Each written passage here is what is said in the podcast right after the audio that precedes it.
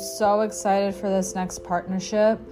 I love CBD, I love hemp. They have both helped me so much in my wellness journey, and I'm always open to partnering with amazing brands that can help others. And Feel Good Hemp was started by Noah. Noah's father was diagnosed with cancer and he was on a mission to heal him. And that's what he did. He created this amazing brand of tinctures, gels, and balms. The bomb is called The Bomb. It's really amazing. It has the cleanest ingredients, just oils and hemp. What more can you want from that? He's been so, so sweet to give my listeners a code 25% off, free shipping if you use the code DIVINE25 at checkout. Uh, it's basically the subscription coupon, but you're not subscribing, you're just getting the deal. What's better than that? Thank you, Noah. We really appreciate you. And yeah, so go to Feel Good Hemp and check him out. Divine25 at checkout. And let me know what you guys think about it.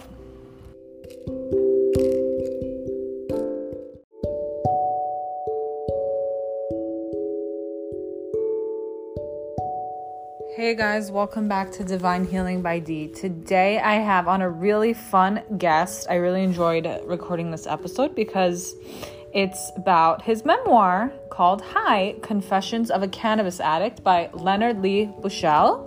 It's a funny, dangerous, sad journey from addiction and drug dealing to recovery and redemption. So, Leonard is just a character. He was born in Philly and he right now works as an addiction expert and California certified substance abuse counselor. He has been the editor and publisher of the New Source Addiction Recovery e Bulletin. He's been director of the 13 year old Reel Recovery Film Festival in Symposium and the co founder of Writers in Treatment that he has been running with Robert Downey Jr. And he talks about being a drug dealer, the effects of pot on his on his health, what that's done him. Uh, he basically he also starts to interview me a little bit, which was kind of fun. And he talks about how he finally reached the lowest of the low and checked himself into the Betty Ford Center. Uh, it's it's just so interesting. This is like straight out of a movie. His story is fantastic, and here's Leonard. Hope you guys enjoy it. Leonard, tell us what inspired you to write your book, High. Well, thank you for asking. A number of years ago, my son, when he was about 14, we were driving in West Marin County where there was no radio reception. So he said, Tell me a story. So I told him a story about having, when I was 20 years old, having flown to Israel to smuggle back hashish from Lebanon. And I told them the whole story about how there was a shortage of hashish in Philadelphia and I couldn't find any in New York and I really couldn't live without it. So I decided to fly the 9,000 miles and go get some. And he seemed to enjoy the story. A couple nights later, uh, I was putting him to bed, and he said, "Dad, will you tell me that story again? It'll help me fall asleep." And I thought, hmm, maybe I should write it down so he'll have it forever. And that's what started making me think about writing my memoir. Is really for my sons to have something to to to know me by and to be proud of me for because they know it's not easy writing an autobiography. And so that was uh, probably the most personal reason I started writing it. And there are other reasons why I why I wrote the book and got it published. Uh, and that obviously has to do with uh, people with serious uh, addiction issues who might want to read about someone who used drugs for 26 years and then stopped. Right. So you're now you're an expert in addiction and a certified substance abuse counselor. What's your favorite part of helping people? My favorite part is that everybody needs a different kind of help. That recovery science is the least exact science of all. What works for him might not work for the you know everyone's different. Everyone I think everyone started to use drugs for a different reason, and I think everybody might have a different reason for quitting drugs. Uh, but my most, I mean, when you see a light bulb go off over someone's head and they think, oh, I can actually live without engaging in uh, annoying, if not death defying activities, is really great. And it's great when they think, wow, my parents will never have to bury me prematurely because I'm not going to die now. You know, I know that when I first got sober, many nights I thought, wow, I'm not going to get drunk and fall down and hit my head on the fireplace and die tonight. And and that's a, a gift I gave my entire family. Maybe they didn't know about it, but I knew about it. I knew how many times uh, I could have, uh, you know, bought the pot farm and never come back uh, to to life. It, it happened. It's in the book. You know, the book mm-hmm. is called High Confessions of a Cannabis Addict, and that's what I was. And it still almost grieves me to say that, but I couldn't live without marijuana. When I was doing it, it seemed perfectly normal. It seemed like I had found the answer and the secret to a happy, joyous, and free life. But turns out I was mistaken. Right. Thank you for sharing that. So, do you believe that pre, let's say, were you always a spiritual person and did the drugs ever advance or enhance that spirituality? What was with them in I think there's a book, and if not, there should be. You know, marijuana: A Lazy Man's Way to Enlightenment. uh, you know, it, it's funny that you should ask that because, uh, you know, I, I saw in person Alan Watts speak when I was very young, and I thought, hmm, this guy is brilliant. This guy is saying something to me, and I think when you're given your first copy of Be Here Now by Ram mm-hmm. Dass, and you sit down in your living room, and while your mother is watching television, you read practically the entire book in one sitting because it is so compelling.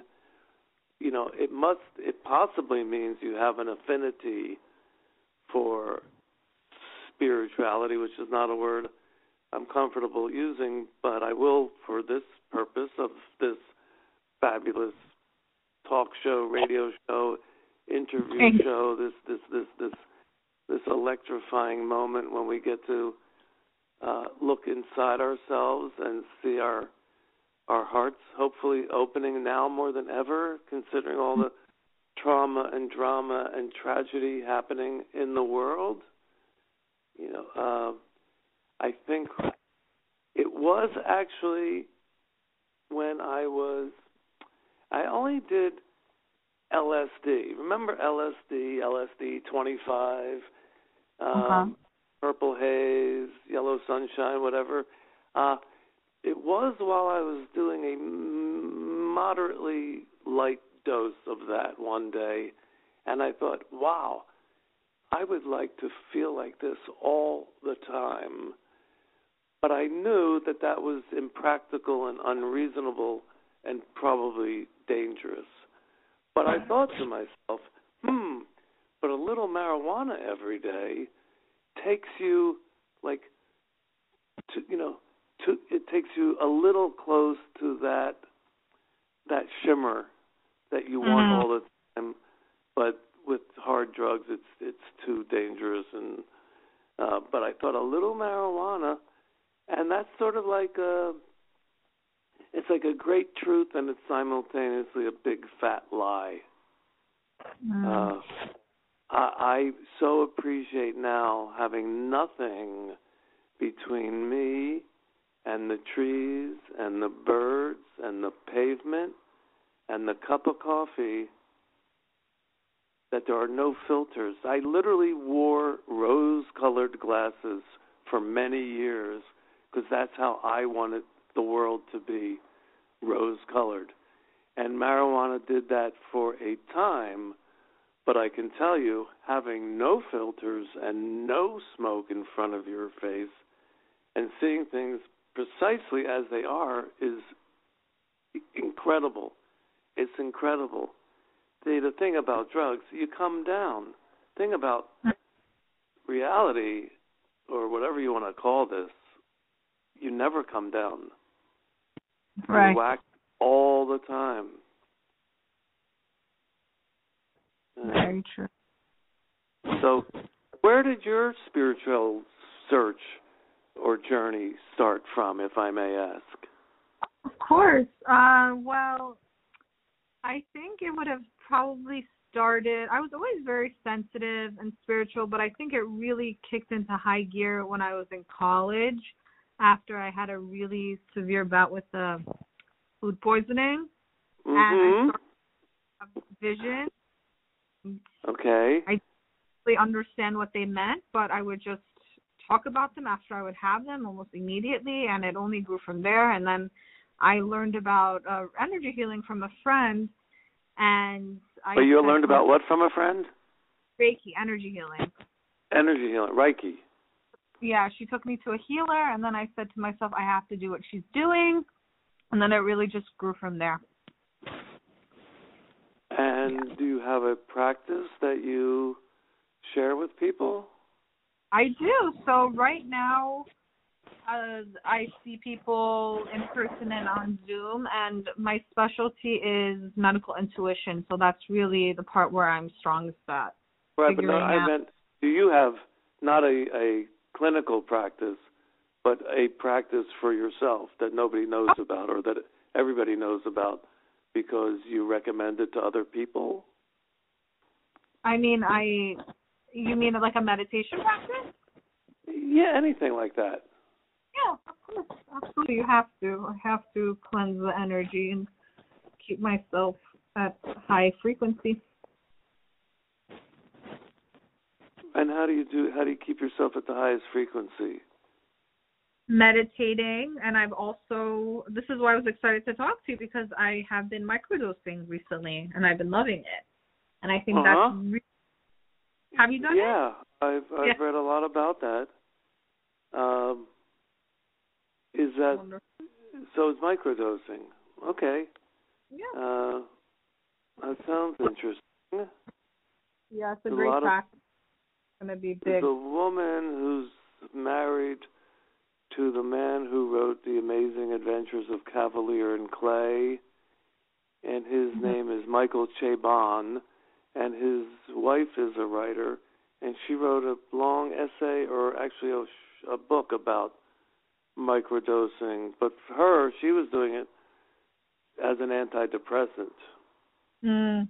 Sounds like that's not an issue for you. You're doing it as a a propellant to a more uh, to a more a higher a higher place, I guess.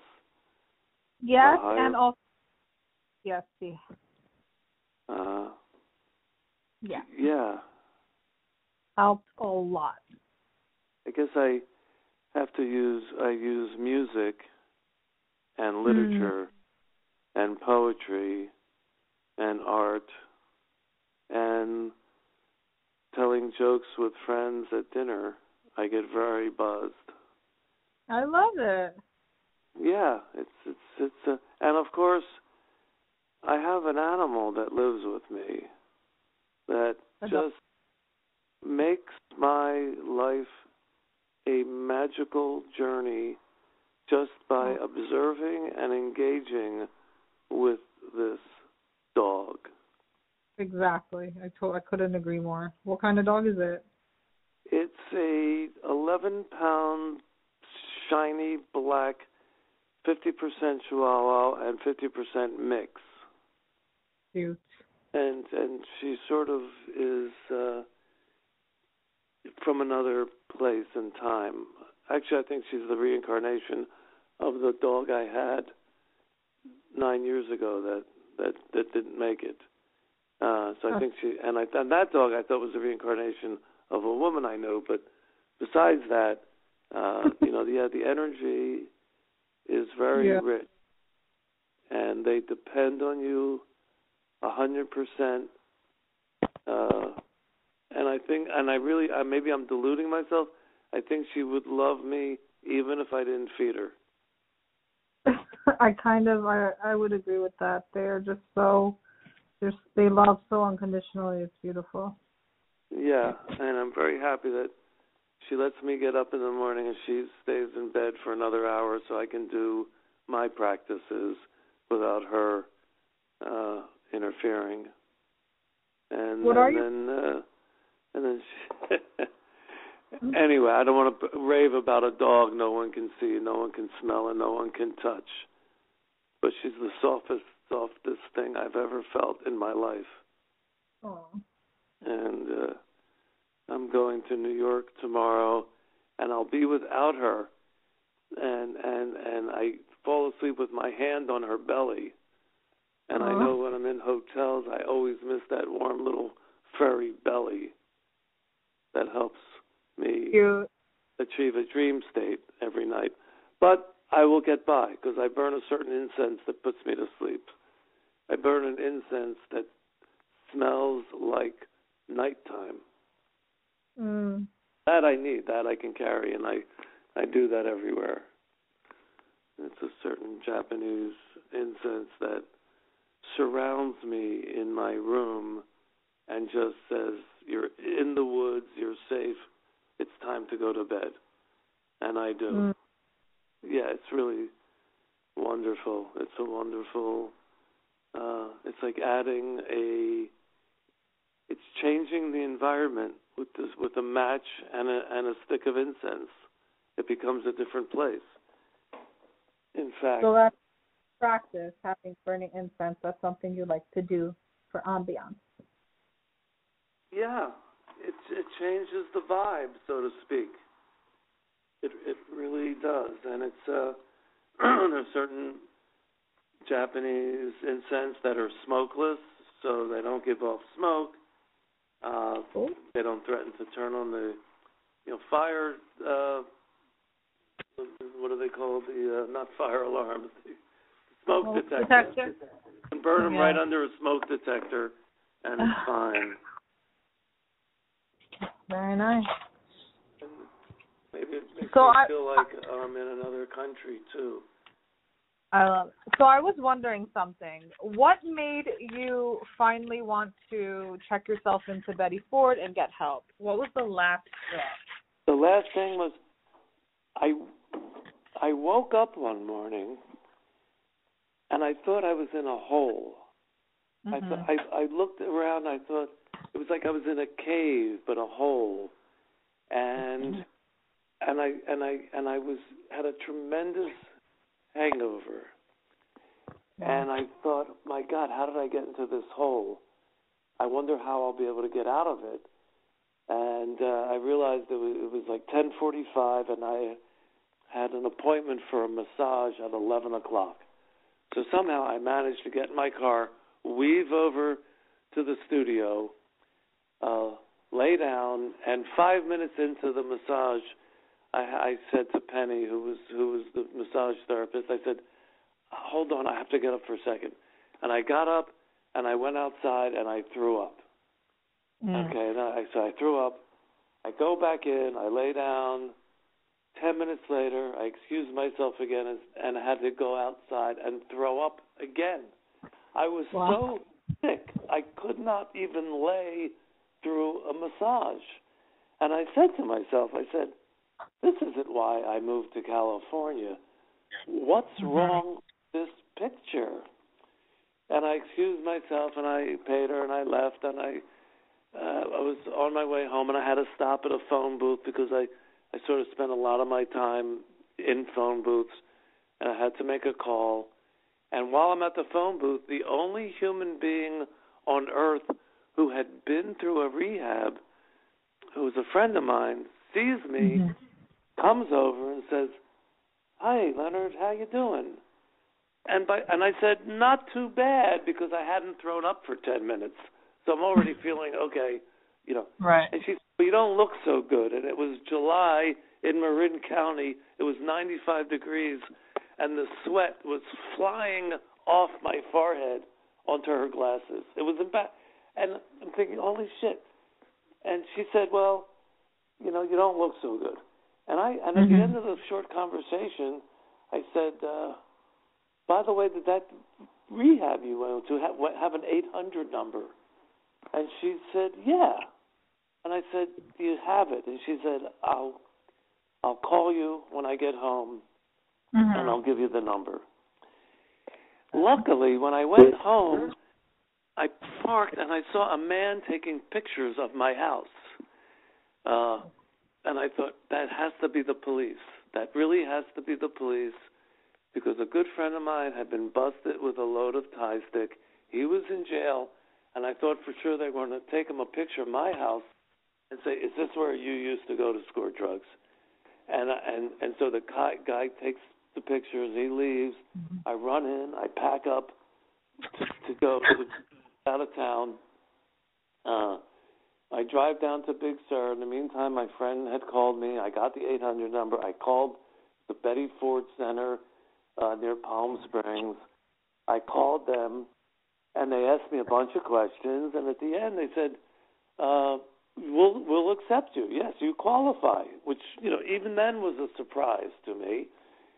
And then they said, uh, "How are you going to pay for it?" I said, "Oh, oh, right, pay for it." I said, "Well, I have some insurance." And they said, "Well, give us the numbers, and and we'll run the numbers. And if we don't accept you, we'll find you a hospital that will.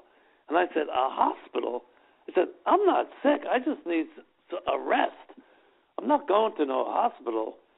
Um, and at the time, I was, and I never mentioned marijuana to them. I just mentioned the Percodan and the ecstasy that I was snorting every weekend, uh, and and the vodka and the tequila that I was in love with. Uh, but I didn't mention pot because I'd never intended to stop smoking weed. Right. That was uh, not my problem. That was my that was my my so no, not my solution. That was the love of my life. That was the canvas that all other drugs and substances went on top of. It was the marijuana that I knew I couldn't could and never would want to live without. And the, the the the person on the other end said, "Well, we'll check the numbers. We'll call you back."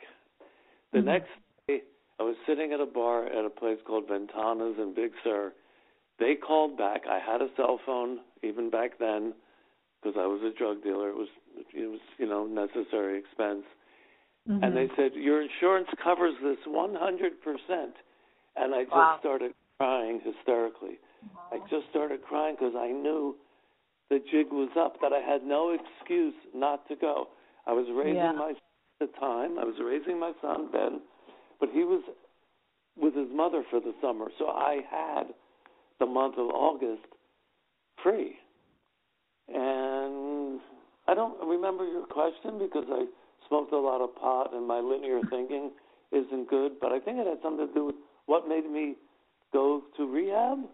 Yeah, you you answered it. You answered okay. it perfectly. And and they said, you know, two weeks from now we have a bed. Uh, mm-hmm. And I thought, okay, hey, why not? Why not? I drove myself in my Volvo there. When I got there, I got to the desk. I said, hey, is this um, Leonard Buschel? Is this where I check in? And they said, check in. It's not a hotel. This is where you get admitted. It's a hospital. I said, oh, right. okay semantics now. Yeah. yeah. And uh and I wanted to leave after a day or 2 mm-hmm. for various reasons, but I didn't. And I stayed for a month, and at the end of the the 28 days, I realized that I hadn't gotten high once. And I thought, oh my God, I might never have this opportunity again. So maybe I'll not get high even when I leave. And and I haven't. And that was 27 years ago. And I'm so you know, I tell people the most and the least you can do for anybody who thinks they have an addiction problem mm-hmm. is is go away for a month. Go away for a full moon cycle. Mm-hmm. And and just uh look look at your life, look at yourself. It was actually they have you do a little work there, a little 12 step work. And there's this exercise called the first step where they asked me to write down 10 incidences in my life that my drug and drinking could have created consequence dire consequences, tragic mm. consequences. So I wrote them down and then you read them to the group. And as I was reading them I thought, wow, this person was insane. This person is crazy and what I also realized that this person was probably trying to commit suicide in slow motion. Mm, self awareness. No jumping off roofs, but maybe walking on the edge a lot. Mm-hmm. Uh, and I thought, wow, that's. And I realized that person was me. And I yeah. didn't really want to commit suicide. I had, you know, made that decision years before when I think it's like the ultimate decision. It's the ultimate act of free will that everyone is given do you or do you not? And I decided not to. And if, once you decide not to, you don't do it, no matter mm. what. But it, but but but the you know the God Thanatos, he might have other plans, and he might be seducing you into into dying. But I didn't, because overdosing is always a possibility. Uh, like I said earlier, getting drunk, falling down, hitting your head on the edge of the brick fireplace, you're gone. But I didn't. But I, I, I'm here. Yeah. I'm here to, to talk to you, which is like, and this is the beginning of the day here in sunny, gorgeous, amazing Los Angeles. What an amazing city this is. Uh, and I get to start it by having a lovely conversation with you, and I want to thank you for that. Aw, uh, my pleasure. Thank you for your time. Yeah, let's. Where Where are you located, by the way? Right now, I'm in Miami. I did a lot of drug dealing in Miami. I love that town too. It's like it's like the, the it's like the capital of South America. I love That's it. That's correct. I love the weather. You have great weather there too. Oh my God, so blue with so many clouds and the water is warm enough to swim any month of the year. It, you know, in LA, the Pacific is a is is a cool bath, I must admit. Miami, well, you ever get to LA, look me up. If I ever get to Miami, send me a postcard, okay? Oh, of course. So can really, because it's some... where I vacation. I like to go to Key Biscayne. Oh, Key Biscayne. Okay. Yeah. Very nice. Do you have any There's stories from people? Kane that I love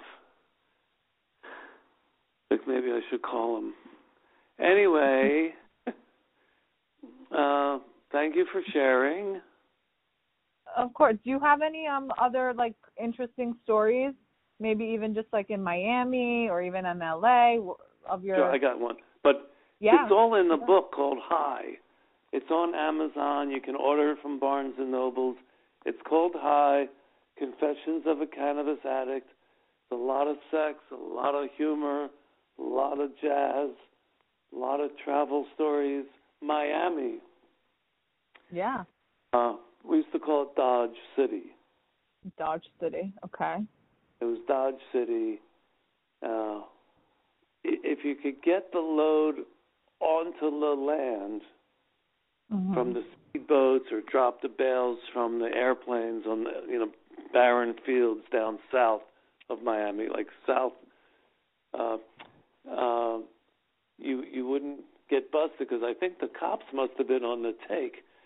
But I Hmm. remember once going into a big warehouse of, of bales of marijuana, and they must have paged a guy off the tennis court because he was literally walking around pointing at the bales he wanted to buy with his tennis racket in his shorts and his little preppy sweater. Mm. If you can just picture a preppy guy in shorts with a little blue sweater with a tennis racket pointing at marijuana bales while the people who work there would take them to his uh, mobile home. It was really cute. Uh, you had to you had to be there maybe. Oh, Miami. What Miami Pop Festival. I worked at the Miami Pop Festival when they used to have that. That was an amazing event. And horse racing, I was a serious gambler for many years in Miami, Hialeah, Gulfstream, Hollywood Park, and then other places, harness tracks at night.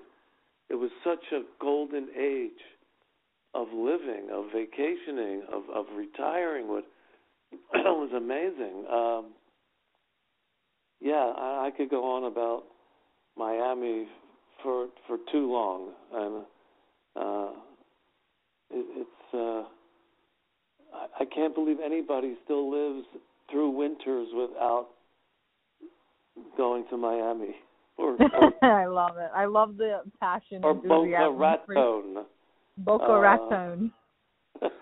yeah, or or I never went to Key Biscayne.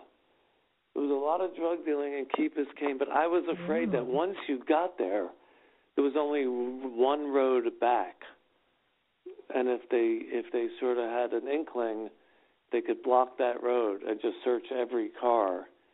So I never went to Key Biscayne, uh, and I, I wish I had. 'cause I hear all sorts of wonderful things. It's like the Fire Island of Florida. Is that what it is? Interesting. I haven't heard that. I haven't heard that. Yeah. Are you a New Yorker? I'm a New Yorker. Why, why else would you be in Miami? Uh, I, Yeah, I I'm going to New York married and I tomorrow. Yeah, I'm going to New York tomorrow. I haven't been there Fun. except for a memorial service last July. And Oh, so this to be like, you know, but now people say, oh, there's another surge. But I have my masks, I have my protection, Good. and hopefully uh, it'll feel like the old days. Because when I was there last July, it was like a ghost town. It was frightening. Yeah. Last July because anybody who could afford to get out of town was out of town. Good. That's right. It was just, and it was hot, and it was sweaty, and it was not the New York that we love and that you see in movies. but hopefully it'll be like that this coming week. Speaking of Uh, movies, speaking of movies, since you have a com- tell us about your company that you have, Writers in Treatment, and you are close friends with the Downeys. Uh, Dow- Bob Downey was a very close friend of mine. In fact, it was his memorial that I was at uh, in Ah, July in New York. Uh, the Reel Recovery Film Festival. R E E L Film Festival.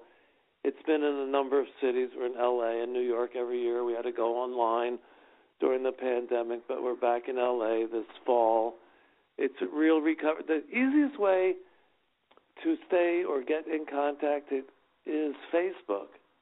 Okay. I, I, supp- I support the Mishpucha.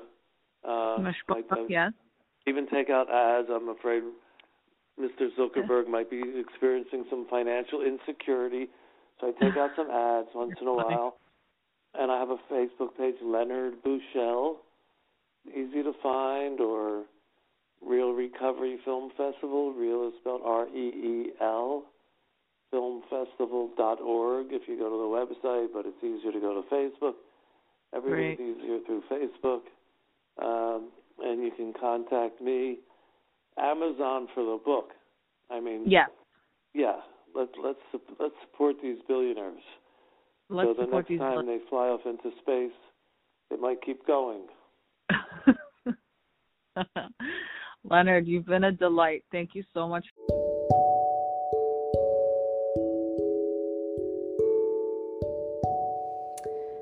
Thank you so much for listening to today's episode. I just wanted to give you a friendly reminder if you like what you're listening to, if you like my content, if you like my podcast episodes, I'd really appreciate ratings on Apple, reviews, subscribe, share to your friends, family, anyone you really think would benefit it. And thank you always for the support.